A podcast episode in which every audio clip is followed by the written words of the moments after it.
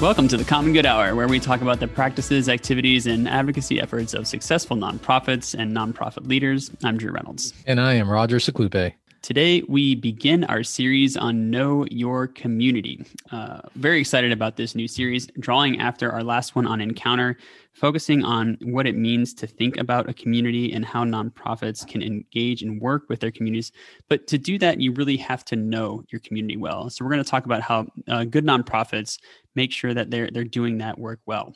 We've also invited Whitney Jackson and Monica Akerele of Warrick Dunn Charities. Very excited about that episode.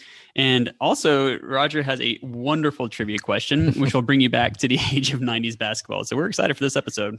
This is, I'm so stoked about this. I, I, and I really appreciate the conversation that we had with Whitney and Monica, uh, representing Warrick Dunn Charities based out of Atlanta, Georgia. And our conversation really led me to think more about what community means and the concept of unity and that organization and, and other organizations how they are embedded in the community to help the community grow but then to also form unity. So i'm really excited about this uh this episode that we're getting ready to to listen to. What I think is also really interesting about our that interview too was thinking about the life of Warrick Dunn, who's an amazing athlete and football player, uh, but had his own personal experience around a question of housing in his own life. And from that um, experience that he had as a child growing up, thinking about how he can then uh, address that same problem so that other children and other families don't have that same issue. And that's what's such a beautiful thing about the nonprofit sector is that we have many times nonprofits that are formed out of uh, an, uh, an experience, a shared experience from a, a shared community, and that that that nonprofit or that organization is then leading the effort to bring about change in that same area. And this is just such a great example of seeing that happen. Exactly. And Warrick Dunn for our listeners who may not be familiar uh, with Warrick Dunn. If you grew up in the 90s and you grew up watching college football and then later on, uh, and then in, in NFL football, uh, Warrick Dunn may be a familiar name, but uh, he what he's doing right now in his community comes from his experiences, a tragic event that happened in his life, uh, his mother was murdered, and we're going to hear a little bit more about that in this episode. Um, but uh, from that, you know, as an 18 year old, he became this head of the household, and then how he had to navigate everything being so young, and then coming out uh, after after football and and really investing in his community based on all the experiences that he had from that moment. So uh, it was just an amazing episode, and I'm so glad that an uh, organization like Warrick Dunn Charities exists uh, in the community. So before we, we get into this great interview, we also want to take a little bit of time at the top to talk about this theme of know your community. And many of you who are in the nonprofit sector out there, you know, you you do know your communities well. You know the people who um, receive services from from your nonprofit. You know the the community that supports it financially. You know the the community of people and professionals who you work alongside with in your own organization or outside of it. And, what we would like to do today is to invite you to continue to, to come back to that question of what is community and how that community is defined and how different communities within your community overlap one another based on a particular characteristic or shared experience or interest. And so we invite you to, to, to reflect with us on that meaning of community today um, as we dive into this episode. So, by community, we mean a group of people who share a common place or experience or an interest. And we, a lot of times, we think about this as somebody or a group in a particular neighborhood. Um, you can think of a neighborhood organization that might have a shared geographic area. Um, you might think of, um, you know, a, a nonprofit that's focused for a particular city or a particular town or even state or country. And these communities are, are oftentimes we think about it in terms of geographic terms. Like if you hear something on the radio saying, oh, the community, or I'm working in the community, you think of sometimes a, a distinct place, a neighborhood that has a strong sense of identity uh, associated with it. But communities do not necessarily have to fall across geographic lines either, right? We have um, a particular racial or ethnic community, for example, that you might think of. Um, I know that Roger and I often talk about work in the Latino community in Charlotte because of, of our experience there. Um, you might also think of a religious community, so uh, a particular, uh, uh, like a Catholic community or a Hindu community. Um, or you might think of um, people who have a particular characteristics. So individuals or, or, a community with disabilities, for example. We had on, you know, just a couple episodes back, um, Karen Mariner and Jeff Lax and Suzanne Boyd, who talked about um, their work uh, with the MS Society, and their community is is people across the country who are living with MS. And so, how that community is defined uh, changes in uh, uh, depending on on the kind of area and the scope of your work, but can be really be defined in a lot of different ways. And you, as a nonprofit leader, as well as the individuals who are are served by your organization, are all a part of different communities. They they have one characteristic that may make them a member of one or another community at a given a given time. Um, and so, lastly, too, you also might think of community of around a shared interest like an advocacy organization that you know we've had a lot of conversation uh, around racial justice and around um, around gun laws in this in in the last couple of weeks. And so you can think of a community of people who are share have a shared interest around changing a particular policy or advocating on a particular cause um, um, that come across maybe a lot of different sectors as well. You know i appreciate the conversation we're having about community because it takes me back to when I first moved to North Carolina back in the 80s. And back in the 80s, uh, rural North Carolina, there really weren't a lot of families who identified as Latino or Hispanic. And there was a group of families who came together because my, my dad's company offered him a position and we moved to North Carolina. And we created our own community within the greater community, right? Because we saw that we had similarities. We, the majority of the families were from South America. So from Colombia, from Peru, uh, from Ecuador, and so we even though our common denominator may have been that we were we identified as Latino or, or Hispanic, and we had different numerators because we represented different countries. However, that we found the similarities and the differences, and we created and crafted our own community because it was important for us. We wanted to feel like we belonged to the greater community, but part of that also meant that we had to develop a community within ourselves, within our own uh, familias. So, you know, when I think about community, I always think about, I gravitate back to that time in my life when I didn't know what was going on really. I was young, but I did know that the formation of a community was really big and it, it made an impact in my life and how I uh, you know moving forward towards towards my profession uh, you know my education etc always valued the concept of community.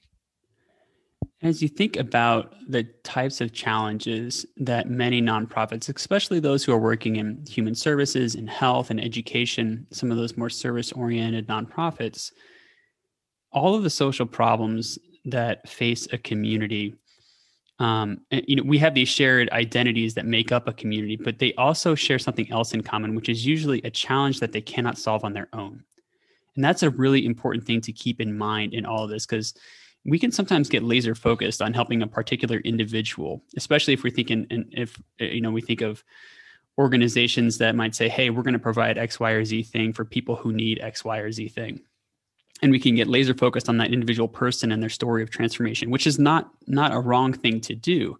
Uh, but we have to think about that in the context of a broader community because many times the problems that people are experiencing are not in isolation but rather shared by that community. And so sometimes too the problems are so big that even uh, the response can actually only be solved through a larger uh, either community means or policy means. And so we have to always be thinking about on that that sort of um, spectrum between individual and community. You know drew a, a current example i also have about community in the sense of belonging and and, and unity is the u city family zone uh, which is part of the university area here in, in charlotte and it's composed of organizations and nonprofits and community leaders who are invested in the growth and sustainability of the university area, of the families and individuals who live, who participate, who engage in the university area. And so it's a great organization. It's, it's an incredible concept. There were a lot of different individuals who who spearhead that initiative. Uh, Dr. Mark DeHaven is one of them. Uh, Darlene Heater uh, from U- University City Partners, uh, Wendy Mateo Pascual. The list goes on and on, but it was it was the brainchild of how do we help the community with not only representation, but with access to resources, with access to information, with the concept concept of community and investment and uh, and I really have appreciated the efforts that they have created here uh, within the university area. So if you get a chance, listeners, check it out. U City Family Zone. Uh, we can put information um, in the notes, and it's a it's a beautiful. I would say it, it's it's a beautiful model for what other communities can do um, for uh, for that concept of unity when we think about the challenges that that children and families uh, are facing, especially uh, children and families who are from low income situations and circumstances or from otherwise marginalized conditions, we know that the problems they face are multifaceted. You might be a health organization, but health is not their only need. You might be an education organization, but education is not the only need.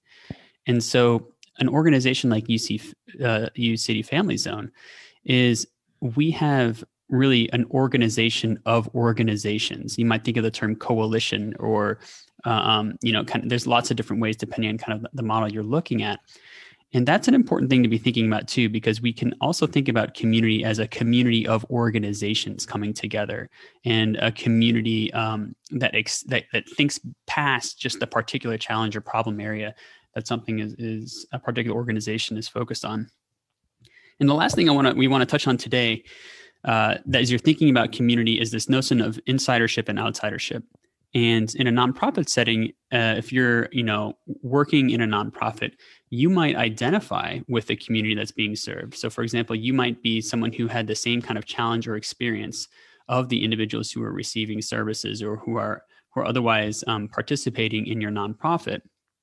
You might also be a person who wants to be an advocate, but who might not have had that experience yourself and that's where you there are advantages and disadvantages really to both.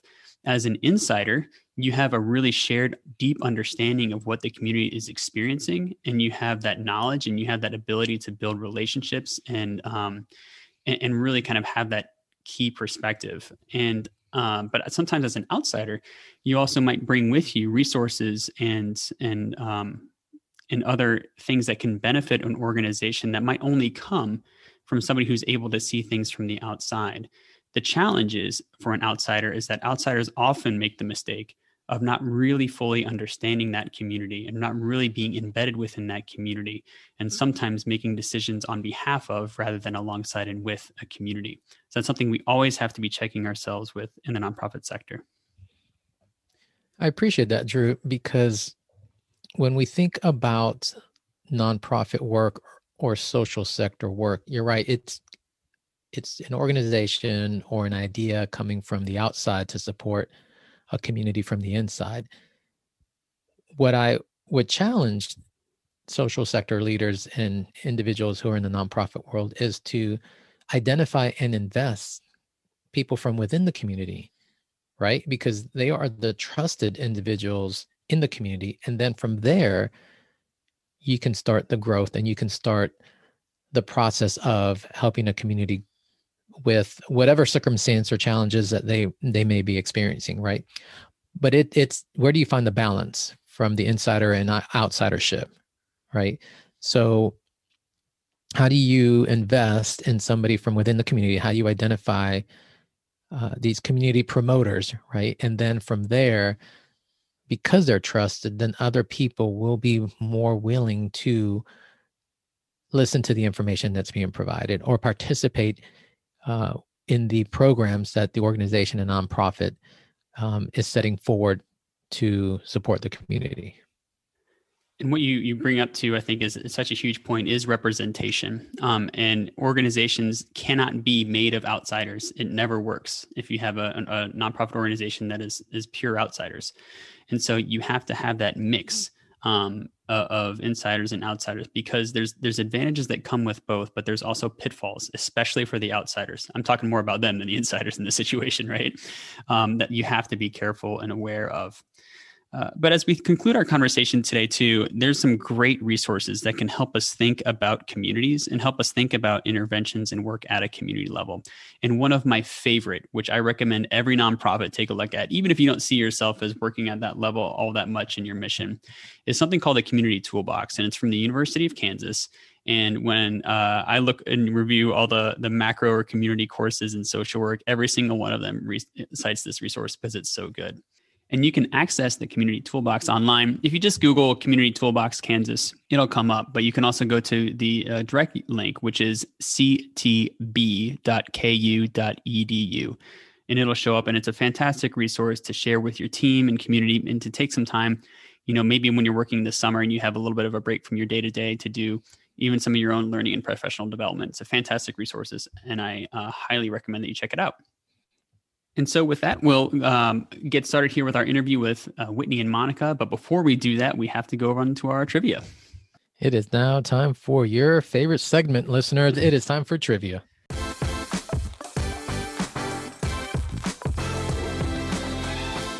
So, Bet You Don't Remember is the 80s 90s trivia game from the Common Good Hour. We ask the question, and you, the listener, test your knowledge of the music, movies, and culture of the 80s and 90s. Roger, can you ask our trivia question for this week? You know what, Drew? I think that our listeners are going to have a wonderful time listening to this because it will take them back, uh, way back to the 90s. Uh, in the 90s was an era of a lot of fun things, a lot of fun fads, and a lot of uh, great music, and a lot of great movies.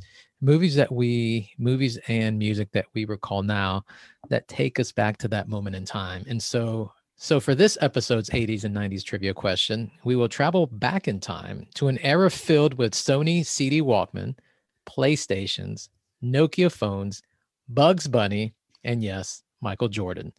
Yep, you guessed it, listeners. We're going back to 1996, the year that gave us Space Jam.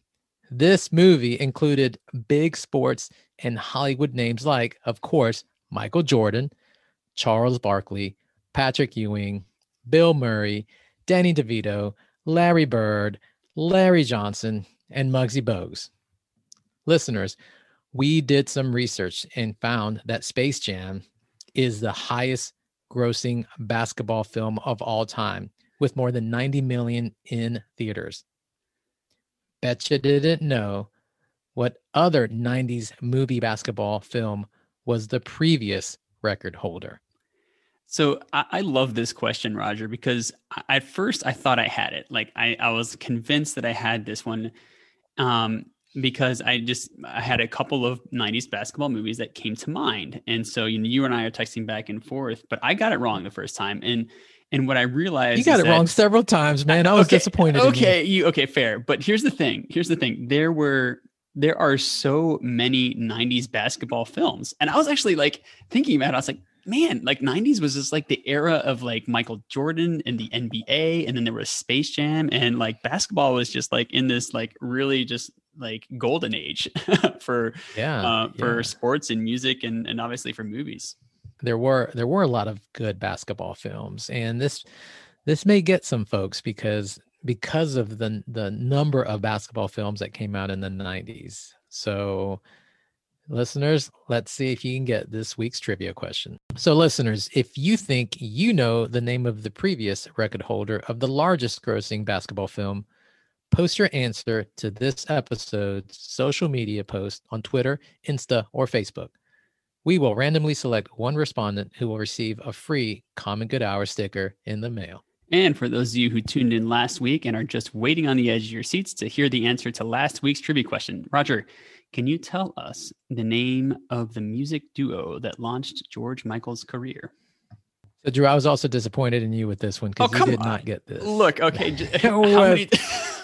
I'm gonna start starting making trivia questions and then stumping you. That's that's happening next week. All right. okay, so listeners, the name of the group, Wham. I mean, I, I, I'm I'm hoping that somebody got it out there. Wham. Who did not remember Wham? However we probably have a lot of listeners who remember Wham, but I bet they didn't know George Michael's duo partner. And that was my Andrew situation. Uh, oh, that, sorry. Yeah, you did. You, you did. You didn't know that one, Drew. You, I stole that, the punchline from you. me in that one. I know. That's okay. Who is so, it, Drew? Come on, tell us. okay, so uh, Andrew Ridgeley, the lesser known member of the duo Wham. Uh, that was the I think a, a, key part of this trivia question. And for those of you listeners who are out there who are like, look, I got it, George George Michael and Andrew Ridgeley, you get the uh, Star Award for your 80s and 90s trivia because that's a good that's if you know on that, that you know your stuff. You get two stickers, one for your car and one for your fridge. there you go. And you know, I have to say when I, when we did this, I, I had to say, look, Roger, I have to talk about like we all know the song uh, "Wake Me Up Before You Go," right? It's great jam. It's got such an awesome beat to it. Um, but the first song that I thought of by Wham is the song "Last Christmas" because it comes on every holiday season, and I think it is the worst holiday song that there is. Maybe that's an exaggeration. That's there a, could be others.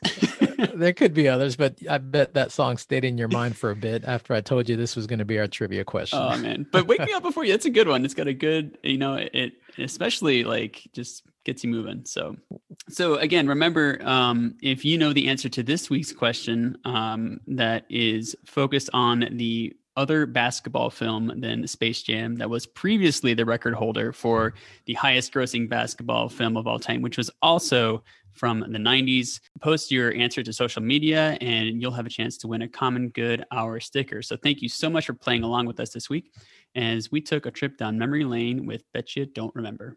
Bet You Don't Remember.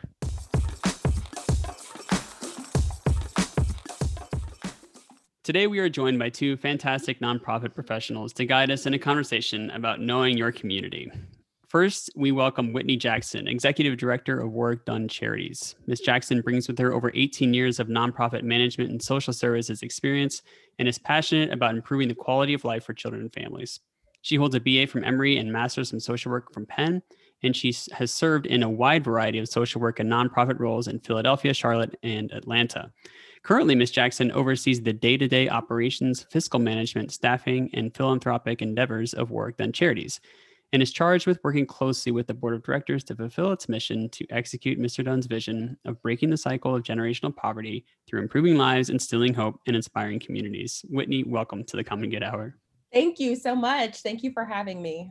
We're always excited when we have MSWs come through because not only are we MSWs, but uh, we are actually celebrating uh, Social Work Month. It's March, and not only does March bring March Madness, which I'm so glad is back, minus the fact that Duke is not in the tournament, but it also brings us Social Work Month. So, uh, Whitney, we so greatly appreciate the work that you are doing, and I am equally as excited because we have another amazing social worker uh, joining us today. Somebody who I admire, who I had the opportunity and the honor of being part of her academic MSW journey as as one of her professors here at UNC Charlotte. Um, and I'm going to give her a pass because she didn't stay in the CLT. She she hopped she hopped on down 85 to the ATL, and so the ATL just uh, you know you guys are lucky down there because you have somebody amazing. And I'm I want to introduce her now. So Monica Akerele is a licensed master social worker, a motivational coach, a speaker, a consultant, a singer, songwriter, recording artist, and self care blogger and YouTuber, a mega, mega superstar. Uh, I mean, I, I don't think we've had a mega, mega superstar on this podcast, and we are excited about having one today. Um, let me tell you a little bit more about Monica, y'all. Monica formerly worked in the corporate sector for 18 years before graduating from UNC Charlotte with her Masters of Social Work degree in 2019. She's an active member of the National Association of Social Workers and launched her own company, Choosing Healthy Consulting, in 2020. She also serves on the advisory council at Warrick Dunn Charities in Atlanta, Georgia. Monica, welcome to the Common Good Hour. Thank you so much. I'm so excited to be here today. So let's get right to it. Uh, Whitney, can you share a little about yourself beyond the bio and then also the work of Warrick Dunn Charities? Yes, absolutely. Um, so I am a proud Georgia, Atlanta native, Georgia Peach, including Emory alum. Um, and then I moved to Philadelphia again to get my master's in social work degree from Penn and have really spent my nonprofit career um, working for um, nationally federated youth service nonprofits, um, everything from the YMCA, the Girl Scout Council, um, Boys and Girls Club, Big Brothers Big Sisters. And then three years ago, I was um, working outside of Charlotte as the executive director for the Salvation Army Boys and Girls Clubs of Gaston County and got called back home to Atlanta to be the executive director of Warrick Dunn Charities. Obviously, being a Atlanta native, I was familiar with Mr. Dunn and his playing career as a Falcon, um, as well as his Homes for the Holidays program. There would always be a big splash in the AJC and on the news when those single parent families uh, were recipients of the great gift from WDC. But in this role, I've been able to take just a much deeper dive in the impact that we make and the work that we do. Um, essentially, we are inspired by Mr. Dunn and his life journey, which has been amazing. Um, and our mission is really to just empower and equip families to break that cycle of generational poverty and achieve a better quality of life for all. And so we do that from our flagship program, Homes for the Holidays, um, where we partner with an affordable housing provider to give a family uh, $5,000 in uh, down payment assistance and fully furnish and decorate the home. And then we have three other programs. We have a scholarship program called Hearts for Community Service, which is open to student residents of Georgia, Florida, and Louisiana. We have a nutrition and wellness program called Sculpt. And then we have a financial literacy program called Count on Your Future. Um, and so far, you know, we're based out of Atlanta, but particularly with Homes for the Holidays, we have been in 15 states and 24 different cities and growing, and just really seek to serve those who need our resources the most. Whitney, that's amazing. I've I've read some some of the things that you guys have done over, you know, gosh, almost almost 20 years, I reckon, um, or 20 years or more since 1997. The impact that you've had on the community, not only thanks to what what y'all are doing there through leadership, but through incredible donors, you furnished 188 homes. There there have been uh, 24 markets served in your capacity, 509 dependents served as well. 92% of families remain in homes and almost close to $1 million in down payment assistance. That is just mind blowing. The work that, that y'all are doing for, for communities in order to have sustainable and social capital. How can we help communities have upward mobilities, opportunities for upward mobility. So thank you for what you guys are doing. You're welcome. Thank you. so Monica, I'm gonna navigate over to you, and um, I was gonna ask you to sing us a little tune because of the mega superstar that you are. But before I do that, I do want to ask you if you can share with us um, how and why you got involved with Warrick Dunn Charities. And can you talk a little bit about your current role on the advisory council? Sure. Um, so I initially got involved and learned about the organization through a mutual um, contact, which was Dr. Christian Friend. He's a business consultant with CA Friend Consulting um, in Charlotte. And so when he found out that I was moving to Atlanta um, in 2019, he thought that it would be amazing if Whitney and I could connect. And so um, it wasn't long after I moved to Atlanta that I decided to reach out to Whitney. And so we um, initially met over lunch. And then um, she invited me to come out to some of the events that were occurring. And so one of the first events that I attended was the um, Count on Your Future event, um, where they were, um, you know, learning financial literacy not only for the parents but also for the kids. And that that that alone just really drew me in. And I knew at that moment that I definitely wanted to get involved um, in a deeper way. And so that's why I decided to go ahead and join the advisory council. So, so I did join the advisory council, and um, in that role, I serve as an ambassador for the organization, promoting the mission and vision of Warrick Dunn Charities in my various networks as well as in the community to help increase the visibility and fundraising capacity of the charity. And so, in addition, I also provide strategic advice and direct support to the operations of Warrick Dunn Charities and its programming nationally, including um, creating several blog posts for the um, Warrick Dunn Charities website, um, speaking on the importance of self care at an annual Sculpt Pantry Fill event, volunteering at the homes for the holiday celebrations, and so much more to support the organization. It's been an amazing experience, and I have no regrets whatsoever. So, one of Warrick Dunn Charity's main goals is to help families with home furnishings and down payment assistance, as we've talked about. So, can you talk a little bit about why this was the area that Warrick Dunn Charities chose to focus on and kind of what that process looks like and how you intervene to address this challenge? Absolutely. So, the Homes for the Holidays program um, as Roger mentioned, started back in 1997 Mr. Dunn was a rookie playing for the Tampa Bay Buccaneers. And he knew that he wanted to do something that positively impacted the Tampa Bay community. This was his new professional home. Coach Dungy, Tony Dungy, um, was the coach at the time and a close friend and mentor and a strong father, father figure to him. And um, Warrick had had this personal tragedy that actually made national attention that people may or may not be aware of currently. When he was a senior in high school in Baton Rouge at Catholic High School, um, he actually experienced the death of his mother. His mother was a Baton Rouge City police officer. She was working off duty at a Piggly Wiggly um, as a second job, trying to save up enough money for her and her six children, of which Warrick is the oldest, to get a down payment for a home. So um, she was doing that. She went to make the night drop with the with the manager, and they got ambushed by robbers, and she got shot and killed. And this was actually two days after his 18th birthday. So as you can imagine, very uh, tragic, life-altering experience for him.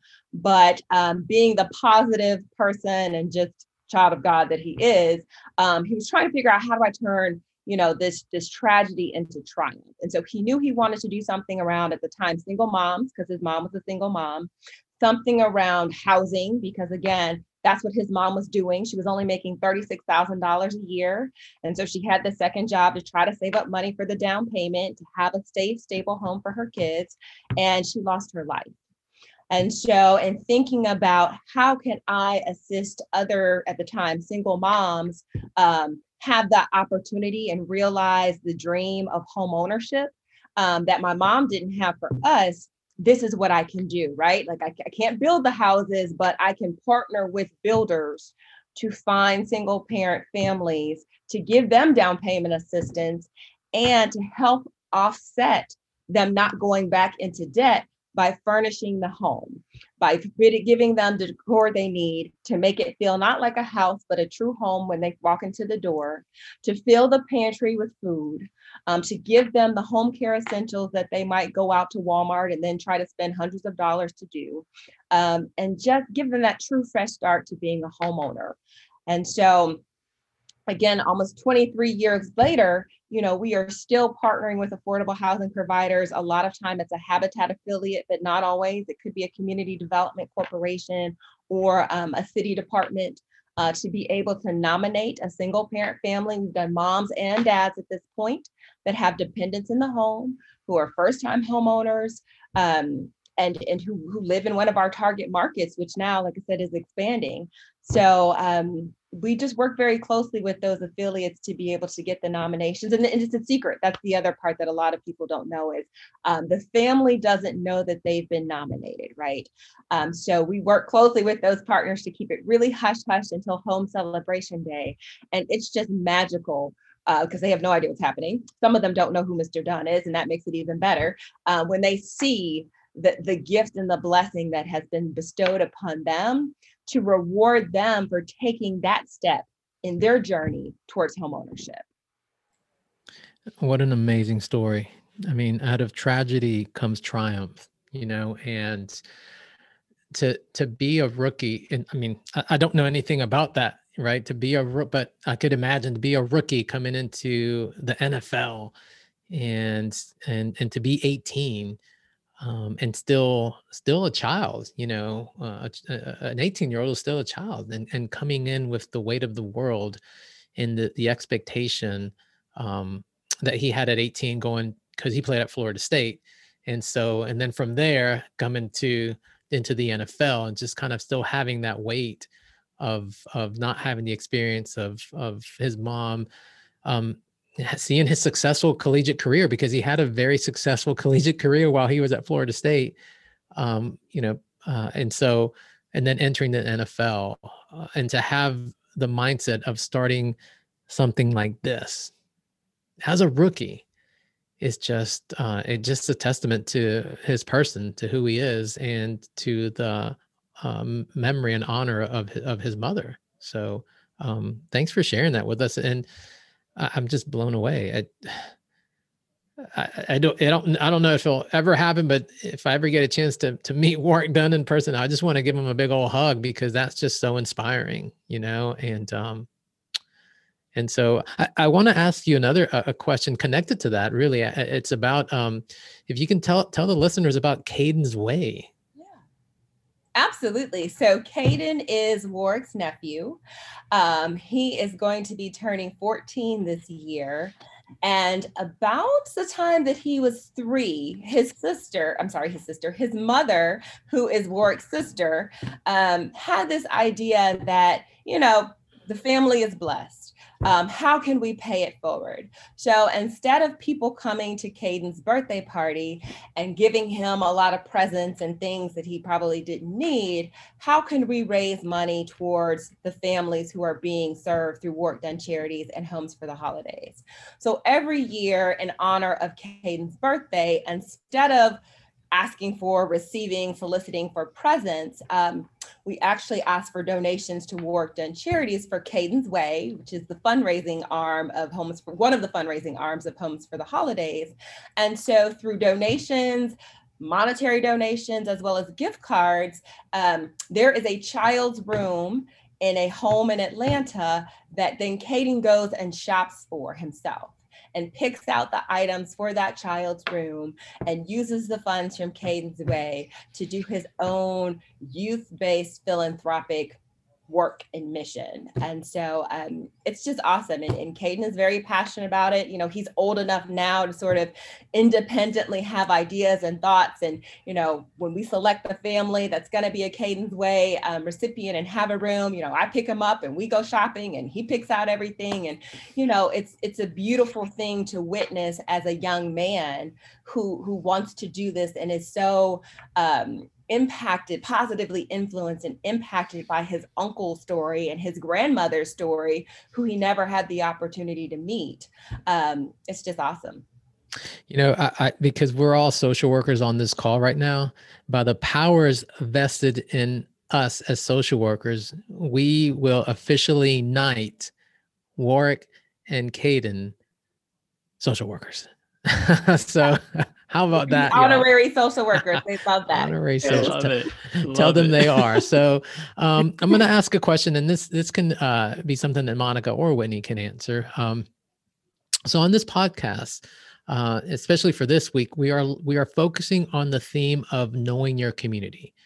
So, what are some ways that you build relationships with families you serve to know the fullness of their challenges and needs, but also their hopes and dreams? Um, I would say that um, we connect with our families by phone. You know, we call and check on them, especially during this pandemic. We've um, ramped, rat, ratchet up that uh, process of reaching out to them, checking on them to see how they're doing, what needs do they have, things of that nature. We also communicate with them through mail um, every year we send out a Mother's Day card um, to all of our Home for the Holiday recipients. And, you know, just to say Happy Mother's Day to you, to, to let them know that we care about them and that we're thinking of them. We also send out mailings for our um, Hearts for Community Service uh, scholarships program, where we inform um, students in Georgia and all the other states that we provide this scholarship to um, that hey apply for our scholarship. We want to you know support you as you you know for, as you aspire to get higher education. So we um, definitely communicate on that level as well as through zoom calls. Of course with the pandemic we've had to move to that um, platform um, to you know keep to stay safe and all of that. Um, and we also connect with our families through programming events that are hosted monthly um, we also ask that our families um, and other participants within our four, because we have four different, you know, um, spheres, that um, they complete surveys for us so that we can take that feedback and develop programming to address those challenges, needs, hopes, and dreams that are within the scope of our mission. So that's what we do. I love how you describe that, Monica, how it's it begins with these relationships and conversations. You talked about the means and mechanisms, whether it's a phone call or a Zoom call, but also kind of alluding to the fact that you're walking with families on this journey um, that you know from the very beginning whether or not a family is still in their home or not um, and that you've developed you know surveys and outreach and different ways of communicating with uh, the community that you serve to really understand those unique needs. And i was wondering if you could share a little bit too about those needs what is it that the families you serve um, what are some of the unique challenges that they're facing and what is it that people who might be interested in Warrick Dunn charities, but also in affordable housing more broadly speaking, what are the unique challenges that those families face? And how is it that you think about that through your work at Warrick Dunn Charities? Um, so unfortunately, Drew, some of those challenges because of the pandemic are no longer really unique. Um, when you think about single parent families, obviously, you know, you have one income, uh, multiple dependents, and so your dollar only stretches so far. So, um, given that we are giving them the tools that they need, both through our financial literacy count on your future, as well as these ongoing engagement opportunities that Monica highlighted to make sure that we are aware of what's happening in their households and if they have um, budgetary concerns or fall into some sort of hardship. Um, one of the things we were able to do last year was actually partner with PNC Bank to give all of our Homes for the Holidays recipient families a $500 Visa gift card so that they could pay utilities, get gas, get groceries, get school supplies. Um, one of the major uh, challenges that we heard from our parents during that time period was you guys might be able to relate to this when school went virtual, when the world closed down and we were all working at home and learning at home, um, the grocery and utility bills skyrocketed, right? Many of our families are still receiving, you know, free or reduced lunch as well as breakfast and snacks in school. And now with the children being at home, they are eating all day. And so now mom and or dad, grandma, whomever has to go to the grocery store multiple times a week to try to stock the fridge and the pantry where they were otherwise not necessarily doing that. Maybe they were buying, you know, meals for dinners a few nights a week and making that stretch and then of course meals on the weekend. And so that was a tremendous need that was identified for us. Thankfully, um, we only had one family that we were aware of that um, actually lost her job due to a layoff because of the pandemic, but she was able to find something relatively quickly. And again, reached out to us to just keep us abreast of what was happening with her. Uh, one of the things that Monica alluded to is, um, you know, at Warrick Dunn Charities, we consider everyone from our staff to our volunteers to the families and the participants that we serve family. And so when you have a family member that's in a crisis or has a need, you try to figure out how to help them. So um, that's one of the, the major ways that we help them that I'd like to highlight.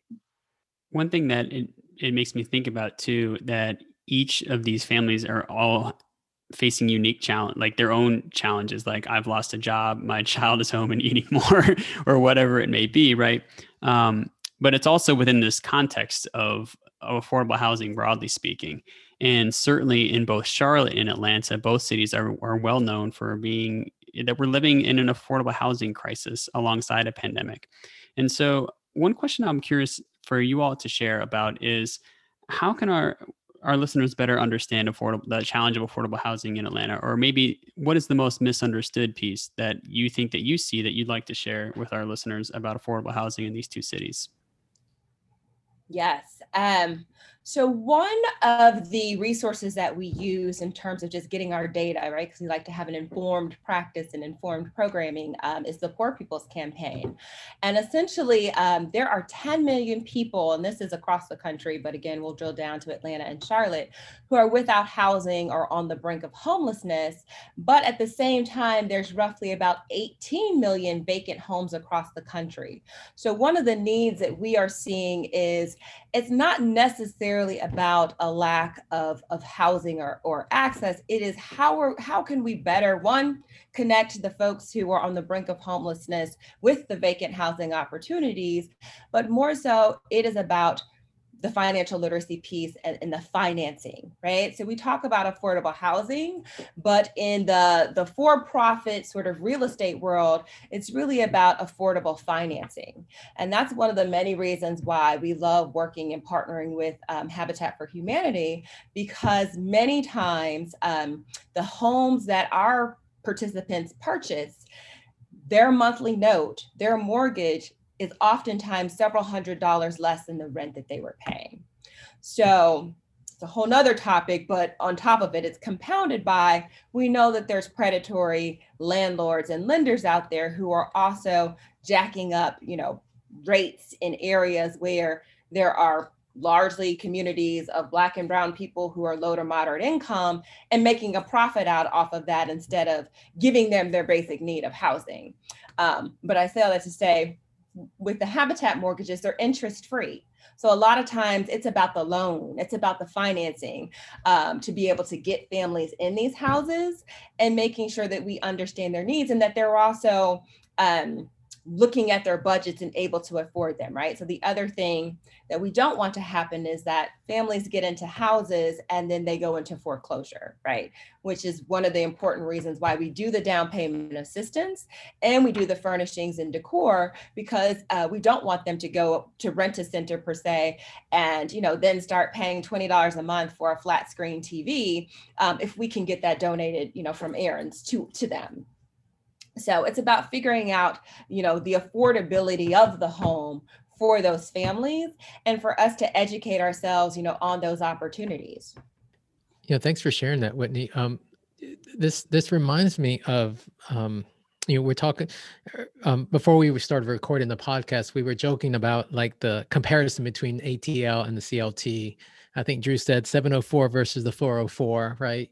And how the ATL stole Monica away from us, right? And and called you Whitney back home. So I might have to do some uh I might have to do some persuading here to get y'all to come back up here to the CLT. But um, you know, one thing that's um that I've talked to students about in the classroom setting, and then just in general in the scope of practice that, I'm in, is uh, the Chetty report that came out um, some years ago, and it and it ranked Charlotte uh, 50th out of 50th out of the big cities where up you know upward mobility is is not available. Like you know, even though uh, you know Charlotte is second to to New York City, uh, the you know, in regards to the financial world of the East Coast, right? Um, but it still it ranks 50th out of 50 and 50th uh, for individuals to get a leg up, you know, to be able to move upward.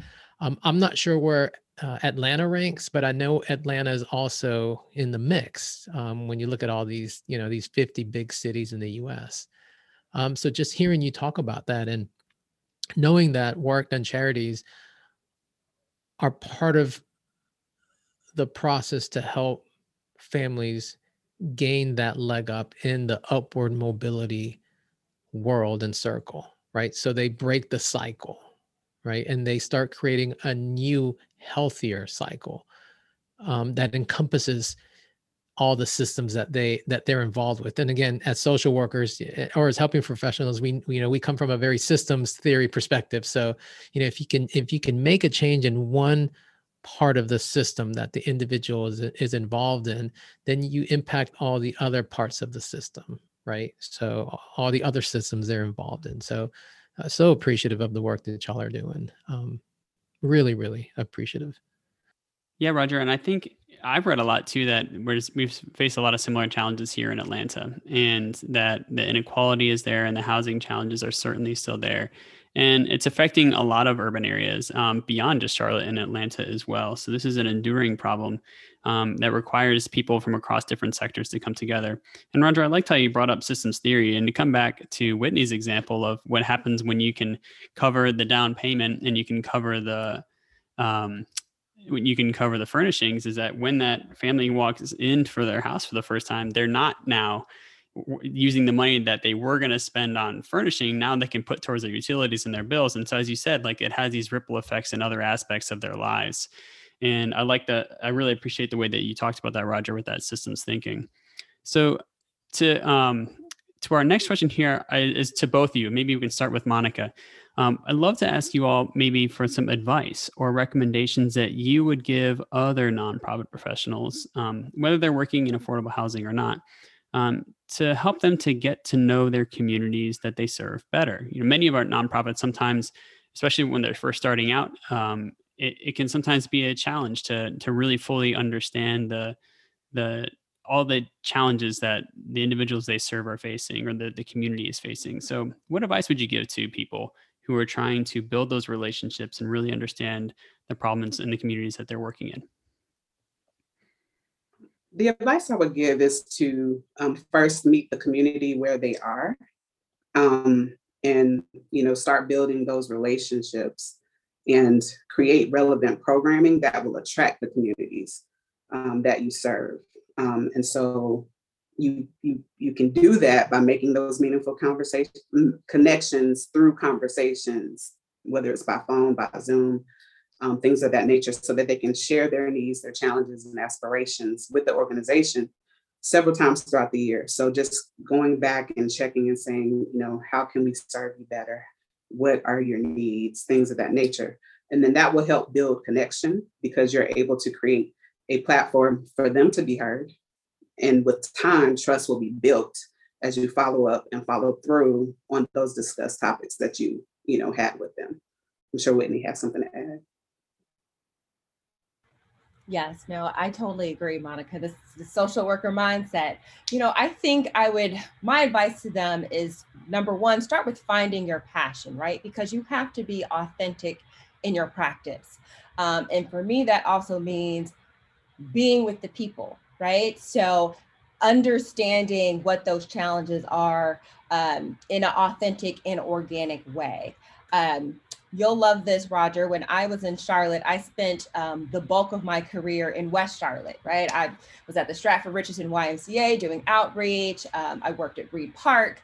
And so for me, even though I didn't necessarily live in that community, I was always there and I was invested in the residents there. So that also meant nights, weekends. After I had my daughter, I actually put her at Thompson Child Development Center right there at Clanton and West Boulevard, um, which is a Head Start and early Head Start site, uh, because I believed in the mission and the vision and the work of that organization and that community. Every community has strengths.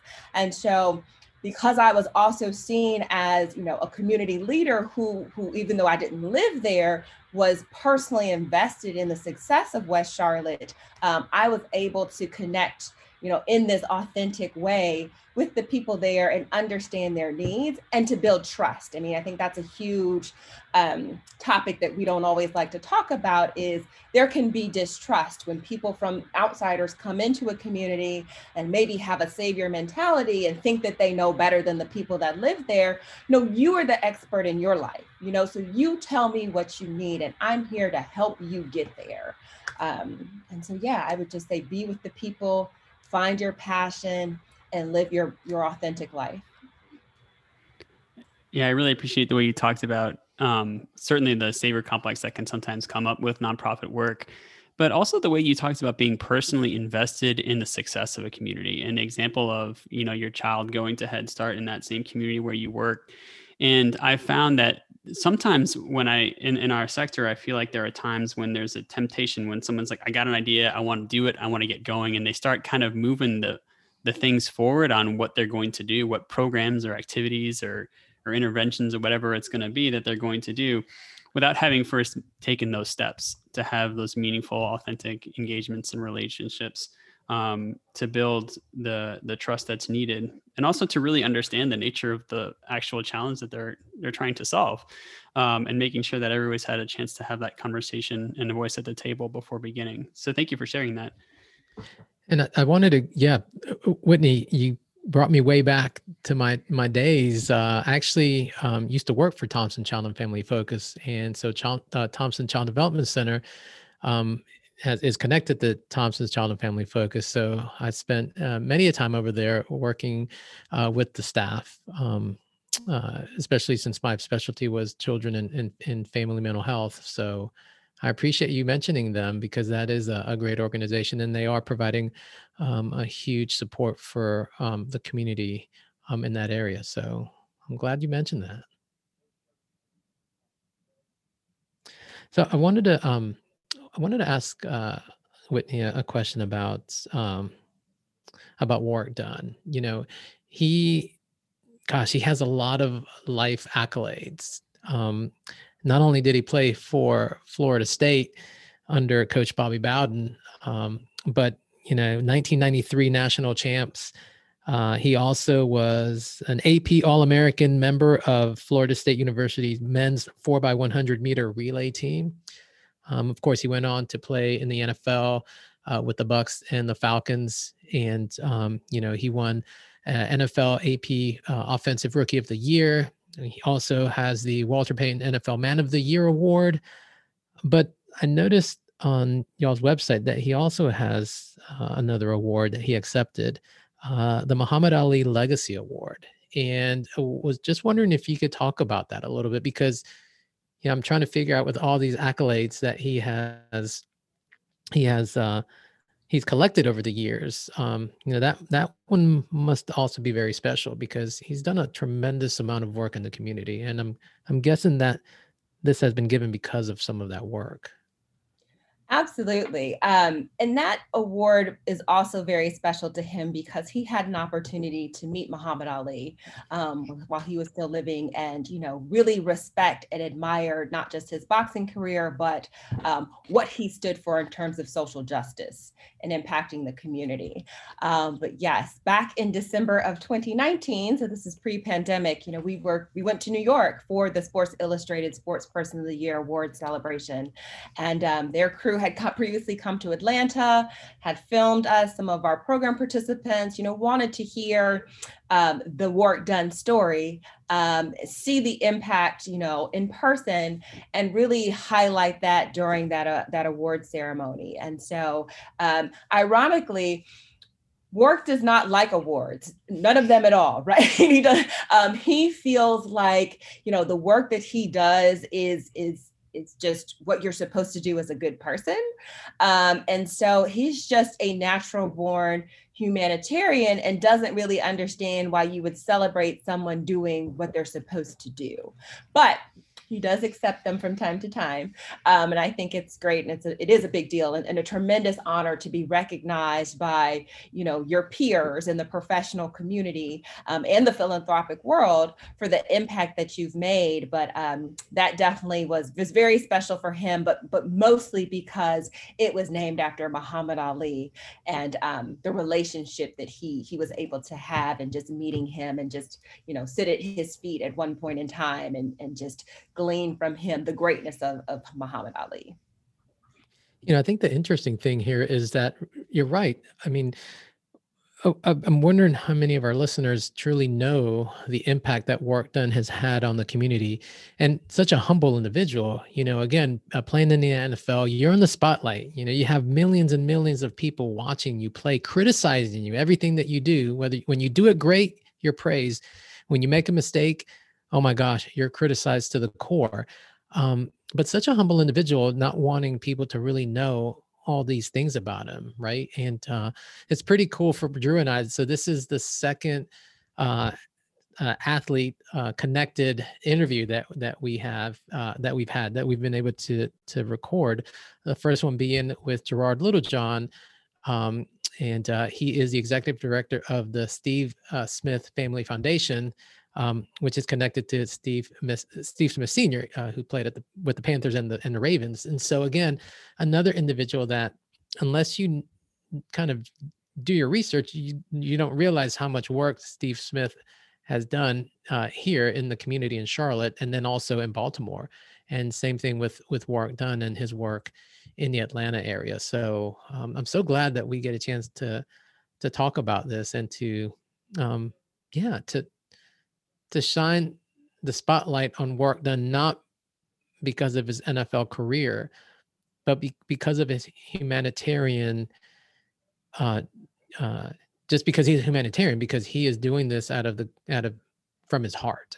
So before I jump into the uh, 80s 90s portion of our podcast, um, I do want to highlight uh, Monica here. You know, again, I mentioned earlier, listeners, in case you forgot, that uh, we do have somebody who is uh, a singer songwriter and a recording artist here and a, and a self-care blogger and youtuber. So again remember mega mega superstar. Monica can you just tell us a little bit about that uh, path of being a singer songwriter recording artist but you're a social worker too which is amazing. How how, how do the two intersect wow that's a really good question um, you know, uh, I started singing at the age of seven, and I've been singing ever since in one way or, or another. And um, when I was in college, I started um, recording. And so I was a part of several recordings um, from college throughout my years in groups, choirs, and things of that nature, even in small groups, being featured soloists and things of that nature. And so um, I would say in the 2000s, I decided that I wanted to release original music that I feel would impact the world in some way. Um, and so my first mission out the gate when I started singing was that I wanted to impact the world through word and through song. And so I believe it's just a, a way of the way I would say social work and my music kind of intersects is that I want to make an impact, a positive impact that will inspire, motivate, encourage, um, you know, just you know, push people to to to want better, um, to to have hope, you know, that things can get better. Mm-hmm. So I think that that that is probably the intersection. And so awesome. I've been awesome. recording ever since. I released a new song this year. So uh-huh. okay, well, have to, we're gonna have to plug it later. We have you have to give us all the uh all the links to what you what you what you've been doing. So I had the honor and privilege of hearing you uh you sang at the uh, 2019 uh, uh, the uh, hooding ceremony, the the celebration ceremony that we have for all our MSW graduates, and so I was I was center stage because I was up on the stage, and uh, with all the other faculty, and you got up there, and man, tears, tears, tears were brought onto that stage that day. So okay, thanks for sharing that. I'm going to move on to our 80s and 90s uh, uh, portion of our podcast. So for today's 80s and 90s question. All right, so the 80s and 90s gave us some classic television child and teen characters like Punky Brewster, Webster, Michael P. Keaton, Arnold and Willis Jackson, Zach Morris, Theo Huxtable, Brandon and Brenda Walsh, Steve Urkel, Moesha, aka Brandy, and so many more. Guess what 80s and 90s child or teen character best describes one of your siblings or a cousin or a close friend growing up and why? I guess I'll go ahead and start. um, the character for me was Kim Parker. Um, she played on Moesha as a co-star. Um, was played by Countess Vaughn, and she uh, also ended up being on the spinoff show from Moesha, which was called The Parkers uh, with Mo'Nique. It was amazing. Um, but anyway, it was one of my favorite shows. And one of the reasons was because she reminded me of my best friend growing up um, that I've known ever since elementary school. To this day, she's still my, one of my best friends. And uh, the reason why is because she loved to sing. Um, she was very animated and loved to talk, you know, all the time. And so she just had a really great spirit about her. So that's why. And for me, um, I was a kid who grew up watching The Cosby Show.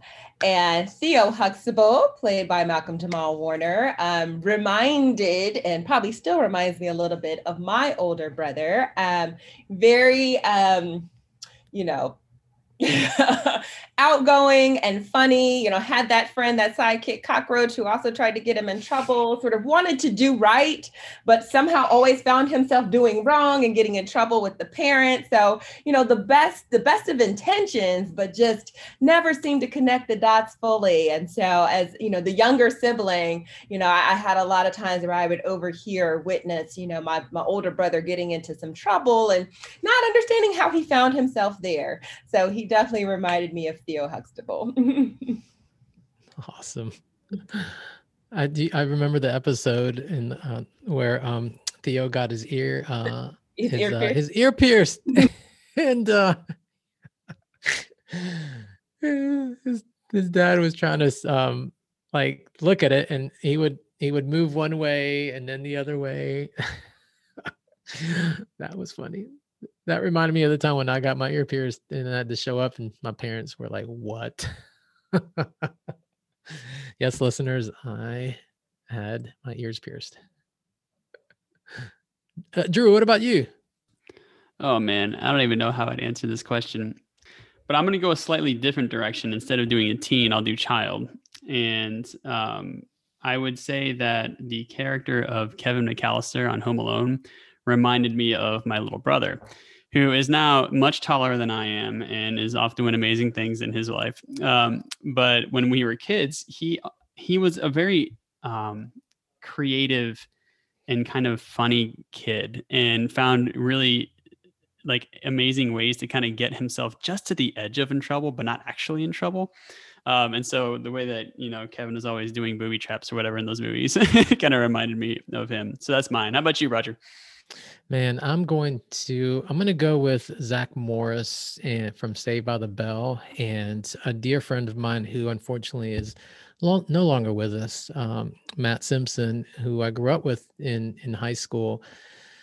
And Matt was just one of those guys who, I mean, he was charismatic. Uh, he was funny. Uh, he was a friend to the core. Um, he would give you the shirt off his back um, and you know, everybody like Matt, um, and uh, and and you know, some of the mischievous things that Zach Morris. Uh, that you would see Zach Morris uh, do throughout the episodes on Saved by the Bell. You, you know, Matt and I and my other buddy Matthew and my other buddy Diego and just like the core of us um, would be just as mischievous as Zach Morris, maybe even a little bit more. So we'll just leave it there, listeners. We don't want to take it too too deep, but that's where I'm going to go with. Um, and uh, yeah, we'll stay with we'll stay with that. So, Whitney and Monica, thank you so much for spending time with us today to talk about the work of Warrick Dunn Charities and affordable housing and how to support children and families um, uh, as they make their way towards success. So, thank you so much for your time today. Thank you. We appreciate the invitation. Thank you so much. Absolutely. And uh, you can find out more listeners um, about the Warrick Dunn charities um, online at wdc.org. And you can follow them on Instagram at WDC Charities. And on Facebook, you can kind of look them up. And on Twitter, on WD Charities as well. And we look forward to sharing more information from this episode in our show notes and on our website at www.commongooddata.com slash podcast. Thank you all so much for listening. Thank you all so much for joining us on the Common Good Hour this week, uh, which is produced by Common Good Data. You can access the show notes on our website at www.commongooddata.com slash podcast. Check us out on social media, uh, rate and review our podcast on, on Apple Podcasts, and we look forward to seeing you next week. So long.